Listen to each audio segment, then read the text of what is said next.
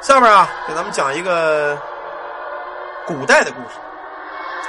相传在古时候啊，有这么一叫姓高的一个老员外，从年轻的时候呢，继承了父母家里这个财产，这个土地，每年光靠佃户支付这个租子，全家是吃喝不愁，富得悠悠。高员外虽然天生富贵呀，但是生活简朴，不讲究吃穿打扮，也不讲究什么纳妾藏娇啊。他唯一有一个癖好，什么癖好啊？特别爱画画，而且呢，他画画不是什么都画，就爱画马。他这个人喜欢画马啊。他画马呀，看起来这个活灵活现、健壮无非啊，就跟那个破纸而出一样。高员外这个人呢，虽然有钱，但他也不干那为富不仁的事儿，在乡间是一等一的好人，乐善好施，喜欢帮助人。可是有一天呢，他身上发生一件怪事无缘无故，这高员外啊得了眼病了，基本上就是失明了，成了一个瞎子。家里呢有钱，请了很多大夫来看诊，看来看去药没少吃，针也扎了啊。病也看了，就是不好。高员外这个眼病这个消息一传出来呀，乡里乡亲这帮老乡亲得过他这个呃救助的人，有的送偏方，有的送药材，有的送点什么胡萝卜、南瓜，是吧？天天上府上，哎，有的找这个乡间大夫给他按摩，可一点作用都没有。老乡亲们都说呀，哎，没有天理呀！这么好的一个员外，这么好的一个人，你说得这种瞎眼的病，你这老天爷这个眼在哪儿？不长眼子的吗？他自个儿心里啊倒是挺心宽，想得开。嗨，我这一辈子是得天独厚，要钱有钱啊，要儿女有儿女，人丁不缺，财运不缺。老了老了，这么大岁数了，受点罪受点罪吧。也是应了那月有阴晴圆缺一说。只可惜呀，从此之后不能再画马了啊！这真是自个儿这个要了自个儿命。他就这么点爱好，喜欢画画嘛。这天夜里啊，高员外呢躺在床上，他也睡不着啊，正在这儿这个这个。郁闷呢，摸摸索索呀，睡不着觉呢，就来到自家后花园了。夜风吹这个花园这个花啊，哎，特别的香喷。他坐在这个大树底下乘凉，抬头看了看这月亮，一片模模糊糊，白蒙蒙一片，眼泪就掉下来了。哎，月亮月亮啊，要是哪天你让我再看清楚你一回，让我再画着一幅马，哪怕是最后一幅画啊，不论让我干什么，我都别无所求了。没成想，他这话刚说完了。在这树后头，就传来一个阴冷的声音：“高员外，此话当真否？”高员外一惊啊，“谁呀？那家里进来贼了？”后边这人说了：“是我呀，世间人未必见得我。你灵性高妙，心地清亮，我现在要引你来见我，你莫要惊慌。”这声音呢，听着挺跟老远地儿传来一样，飘飘忽忽。高员外这心里也害怕，但也来不及了。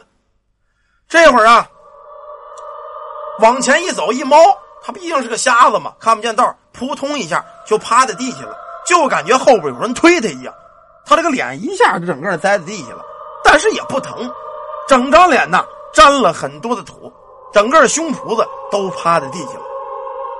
可是更令他惊讶的是什么呀？他这个眼虽然是看不见啊，但这会儿心里眼前这个景象，他却格外的清楚。眼不是只眼看见的啊，心里看见的。他就见身前啊，从地下冒起这么一股子白烟来，有一匹高头大马是通体银亮，从远方呢，这个从地底下呢，就这个跑出来了，四蹄悬空，悄无声息，落在高员外这个跟前马上呢坐了一位将军。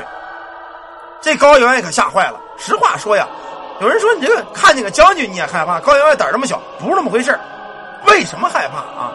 你要说这个马上坐一个将军，咱谁都不害怕。但是这个将军，一张大白脸，没有眉毛，没有鼻子，没有嘴，只有两只火红的眼，直瞪着这高员外。高员外这会儿也吓坏了，你你你你是何何何方神圣？这人说了：“吾乃地府鬼差将军，此刻现身是有求于高先生。”这高员外吓得都哆嗦，快哭了。你你地府的，你求求求我干嘛？我这命都不长了，你这怎么着？阎王爷让你带过来了？这个将军说了：“哎，高员外你别怕啊，我可不是来索你的命的啊！你老人家一生做了许多善事，寿数还长。我呢，真的有事求先生你。你看，说罢了呢，这个将军呢，往这个坐下一指，就看见他这个马了。这个马这个左腿呀。”缺一轱辘折了，这个腿呢在这当啷着。哎，这高员外说了，说这个这个将军呐，你说这个马你得找兽医呀，我这不会治马啊。这将军说了，哎，先生啊，你不必担心，我这个战马乃那个精魄凝聚而成，他呢乃是我们地府将军之坐骑。我今日啊奉命去拘提人命。说罢呢，在空中这么一抖手，出了一支笔，交在这高员外手里了。员外啊，事不宜迟，请先生为我画上新的马足便可，也就画马腿。这高先生画了一位马，从没见过这个阴间的马匹，况且呀，他从没想过最后一次画马是给给这阴间这个鬼将来画这个马。仔细端详了半天，举起笔就要开始画。等到最后一笔刚要完成的时候，这高先生心里一阵翻腾。他把笔给停了，他就问这个将军呢：“将军，你今日路过此地，可是要拘拿本村乡民吗？”这将军冷笑了一声：“哼，告诉你也无妨啊！我所拘拿之人，正是你本府的家奴陈小二。这陈小二啊，偷了你家夫人一根金簪，阎王爷要他五更死。你手中这支笔，正是方才我挖开他的背骨，揪了他的脊梁而成的。此刻呀，这王小二啊，陈小二。”正在这个痛苦呻吟、生不如死，疼到五更，便是他丧命之时。高员外一听这个呀，是心胆俱裂，草草的画完了这个马蹄子，哆哆嗦嗦把这支笔就交给这个将军了。这鬼将军呢，可没接他这支笔，跟这个员外说：“那个高员外啊，这支笔呀有大妙用。虽然先生眼疾不会好，但只要你用这支笔，先生便能顺心而化。”这小贼偷你家金钗，是他亏欠而你的，你呢留着他这根肋骨，啊，这个以后就是你的画笔。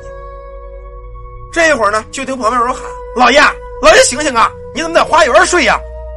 高员外一睁眼呢，自个儿大树底躺着呢，旁边可能是这个夫人跟丫鬟把这个他给搀起来了，啊，送到屋里。这高员外想起刚才那个梦，就问这个夫人跟丫鬟：“那个夫人呐，咱这个府里的是不是有个奴才？”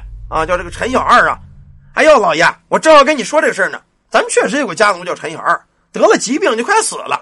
你看，你老人家给指示一下子，趁着有活气儿，咱赶紧抬到庙里或者抬到义庄啊！你不能让他死咱家呀！高员外一听这个，心里一惊。现在几更天了？这个夫人说了，马上就五更天了。高员外这会儿虽然眼看不见，但他模模糊糊看见他手中真的有一支笔。赶忙起身，催着夫人跟这个丫鬟，带着他到了这个家奴陈小二的房子。一见这小孩子呀，岁数不大，十五六岁，躺在床上，哎呦，哎呦，疼的正叫唤呢。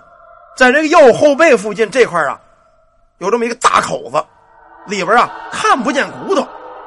这会儿啊，高员外到了这就问陈小二啊：“我来问你，你可是偷了我家夫人金簪？”他这么一叫呢，这小孩子。眼泪下了，老爷，我是府里长大的，啊，确实我这我认罪，啊，求老爷原谅我，我确实偷了夫人这个金簪了。老爷就问呢，小二啊，你既是从府里长大，啊，你为什么要非偷东西呢？他说了，老爷呀，我这个娘得了病了，没钱治病，我这一念之差偷了夫人金钗，啊，我这也没卖呢。说着呢，从这个枕头底下就把这个金钗给拿出来了，你看我还给夫人不？挣扎着身子跪在地，是当当的磕头。高员外听完这个呀，也掉了眼泪了。孩子呀，你也别哭了啊，认错就好。你娘这个病，你放心，我花钱请人给她治啊。而且呢，员外我呢也原谅你了。说罢之后啊，这高员外拿着手中这只骨头做成的笔，照着这个小二这个腰肋这往这里一塞，就看这支笔呀，慢慢的一弯。变成了一根肋骨，紧紧的嵌进这小二的身体，那个大口子也慢慢的愈合了。可哪知这事刚做完，就听地下条传来呀阵阵的马蹄的响，哗！但是听这个响呢，跑的不是特别流畅啊。在这会儿，别人谁都看不见，只有这高员外看得见。那个鬼将军破门而入，声音犹如炸雷一般的，高员外。你何以动了手脚，放了这小厮一命？这会儿高员外，冲这个将军一拜：“将军呐，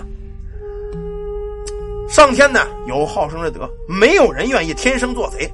只是命运坎坷啊，他为母治病，偷我家一根金簪，一时失了理性。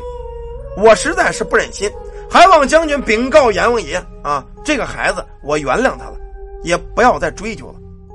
这会儿这将军呢，看了看这高员外，罢了罢了，你高员外呀，福德深厚，你这个命啊，贵重无比，我呢也管不得你，就此告别吧。鬼差将这句话说完了，就听马蹄子咔咔又走了。哎，这会儿夫人旁边这帮丫鬟都傻，老爷。怎么回事啊？你刚才跟谁说话呢？这会儿员外把这个事儿啊跟他们说了一番，啊，夫人说：“哎呦，难怪你知道这个咱们家这个家奴偷这个金钗的事儿啊。不过这个小二这个命啊，阎王让他五更死，他他他他他怎么能再活着呢？”这会儿呢，这个员外说了：“我呀，闻听这个事的前后之后啊，我怕这个小二命丧黄泉，我在画最后一笔的时候，在这个马蹄子上我多画了一个尖儿。”啊，这个尖儿呢，相当于一根刺，只要这马一跑起来，他一条腿就疼。我想拖慢这个鬼差锁魂的速度，啊，他迟到了，这个人没死，就怪不得我了。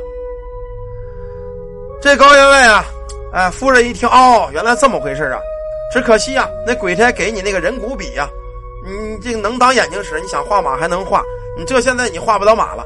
这高员外说了，夫人呐，你还不明白吗？人呐，心里干净雪亮。一路走得清楚明白，那才是真的好。这高员外啊，确实是活得明白啊，眼看得见看不见不重要啊，心里明镜一样，这个才是你真活明白的。有些人眼睛明亮，反而是睁眼瞎，分不清是非黑白。